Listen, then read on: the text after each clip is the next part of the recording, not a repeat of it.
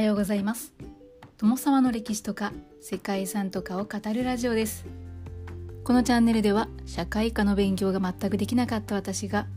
歴史や世界遺産について興味のあるとこだけゆるく自由に語っています。本日ご紹介する世界遺産はタッシリナジェールです。はい。これはアルジェリアの南東部サハラ砂漠中央部にある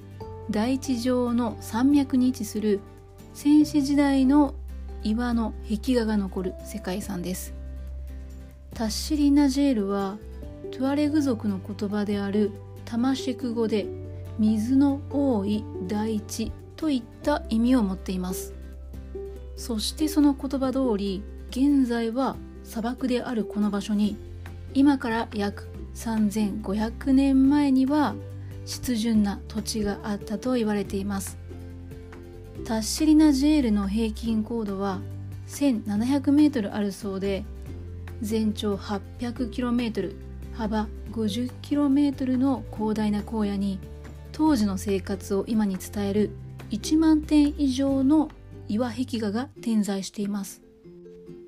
岩井は1933年にフランスのサハララクダ部隊のブルナン注意によって偶然に発見されました。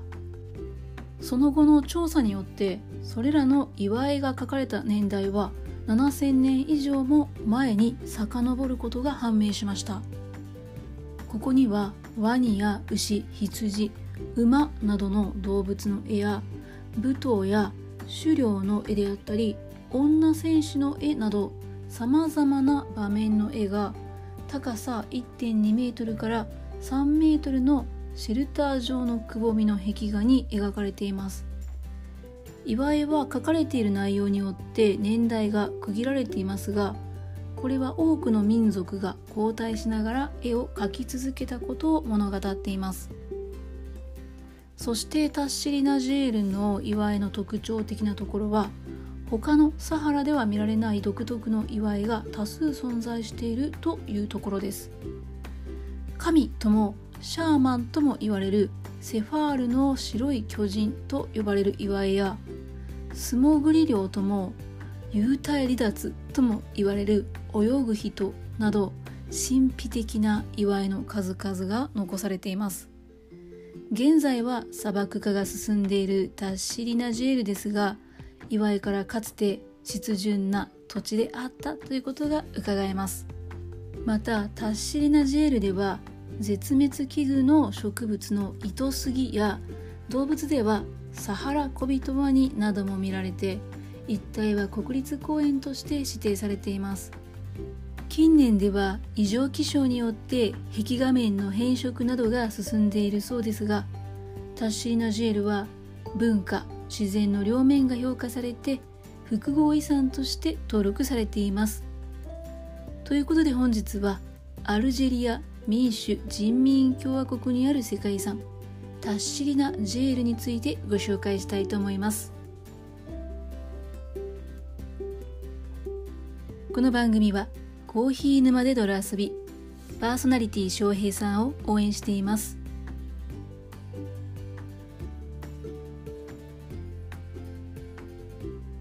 北アフリカにあるアルジェリアはリビアニジェールマリそしてモロッコなどと隣接していてその国土のほとんどを砂漠が占めています。そんなサハラ砂漠のほぼ中心に位置するタッシリナジェールは巨大な大地上の山脈です。タッシリナジェールには1万2000年前から連続して描かれた壁画が残されていて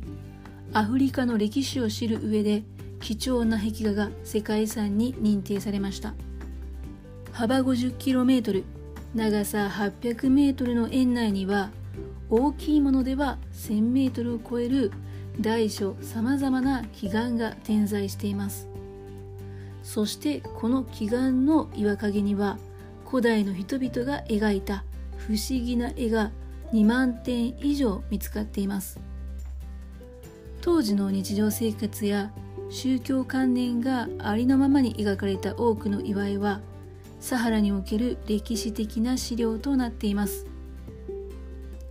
アルジェリアを含むサハラ一帯には今でも遊牧民族のトゥアレグ族が暮らしています。彼らが使用する言語タマシュク語でタッシリナジェールは水のある大地という意味を持っています。現在では砂の大地というイメージのサハラ砂漠ですがかつては水の豊かな地域でここには大河が流れ緑が生い茂り大型の哺乳類や淡水魚が生息していました。それがわかるのが残された岩絵で岩絵には牛や象牛科の霊陽などの生き生きとした姿であったり素潜りで漁をする人々などが描かれていて現在の不毛な大地とはかけ離れた光景が広がっていたことが推測されています。8000年前頃から描かれたと考えられるそれらの祝いには他にもダンスに興じる古代人の姿やキリンの姿なども数多くありました。サハラ砂漠が砂漠になる以前の土地の様子が描かれているわけなんですけれども祝いは全て同じ年代に描かれたものではありません。時代によって気候や風土が変化してその時々に生きた人々が見る風景というのも移り変わっていきました。初期のタッシリナ・ジェールの祝いを研究していたフランス人の考古学者アンリ・ロートによると祝いは大きく4つの時代の絵柄に分けられるそうです。まず最も古いものは紀元前6000年から紀元前4000年頃の狩猟の時代です。その頃のサハラ砂漠には大型の野生動物が生息していて人間が野生動物の狩りをしていた。そんな時代なんですね。そして2つ目は紀元前4000年から紀元前2000年の牛の時代と呼ばれる時期で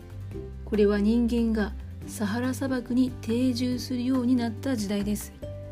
そして家畜として牛を飼うようになって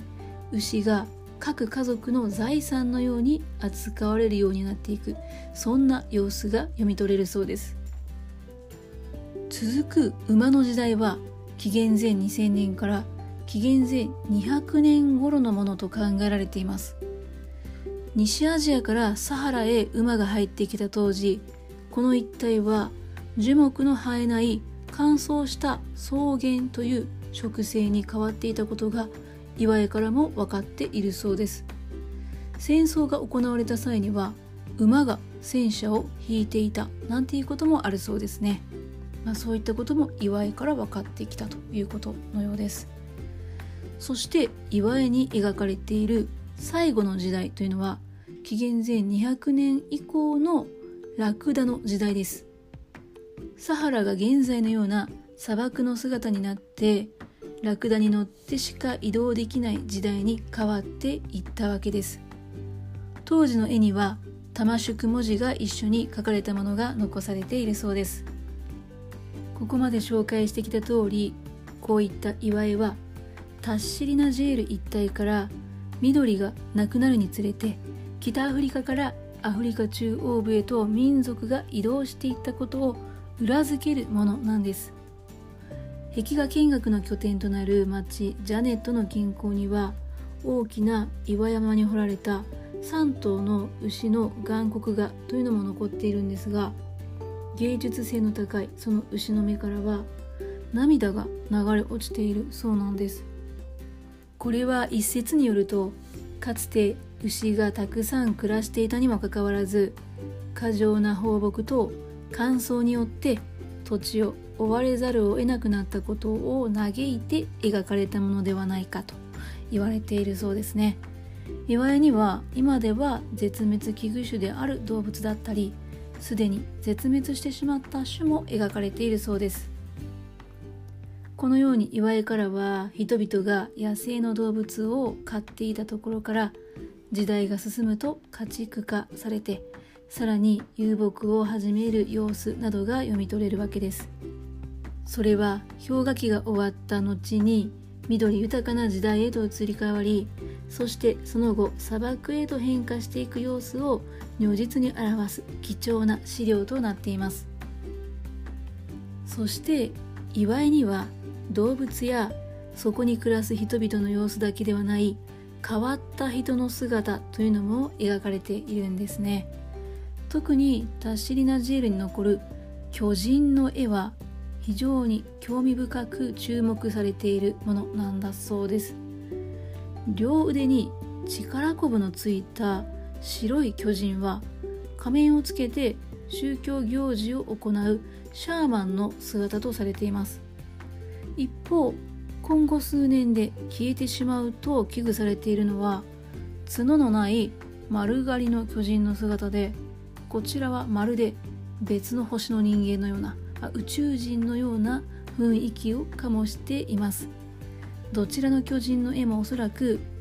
強い力であったり神聖な力を持つ人として描かれたと考えられているそうです。また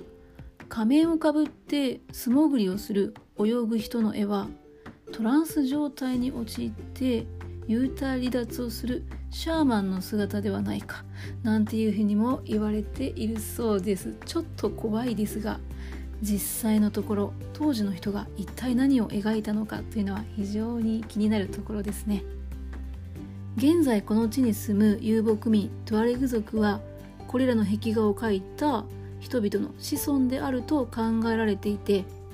壁画群の存在が公になる前から彼らはこの岩絵というのを認知していたそうですね。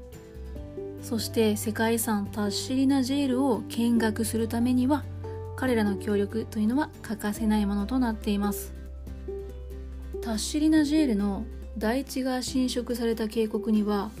そこに形成された生態系や考古学的景観というのが含まれていて国立公園であり生物圏保護区でありラムサール条約の登録地にも指定されています。世界遺産タッシリナジェールは人類の創造的才能を表現する傑作であり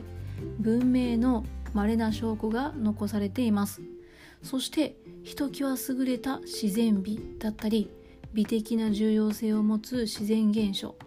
さらには地球上の重要な地学進行過程であったり地形的特徴さらには自然地理的特徴などが含まれていることから1982年に複合遺産として世界遺産に登録されています。本当に景観も素晴らしい場所なんですけれども文字でも口伝えでも残せない何千年前もの様子というのが現代人にも伝わる壁画というのはですね非常に興味深いですよね。そして絵のタッチというのは世界遺産ごとにも違っているっていうのが祝いが残された世界遺産の面白さなのかななんていうふうに改めて思いました。ということで本日はアルジェリア民主人民共和国にある世界遺産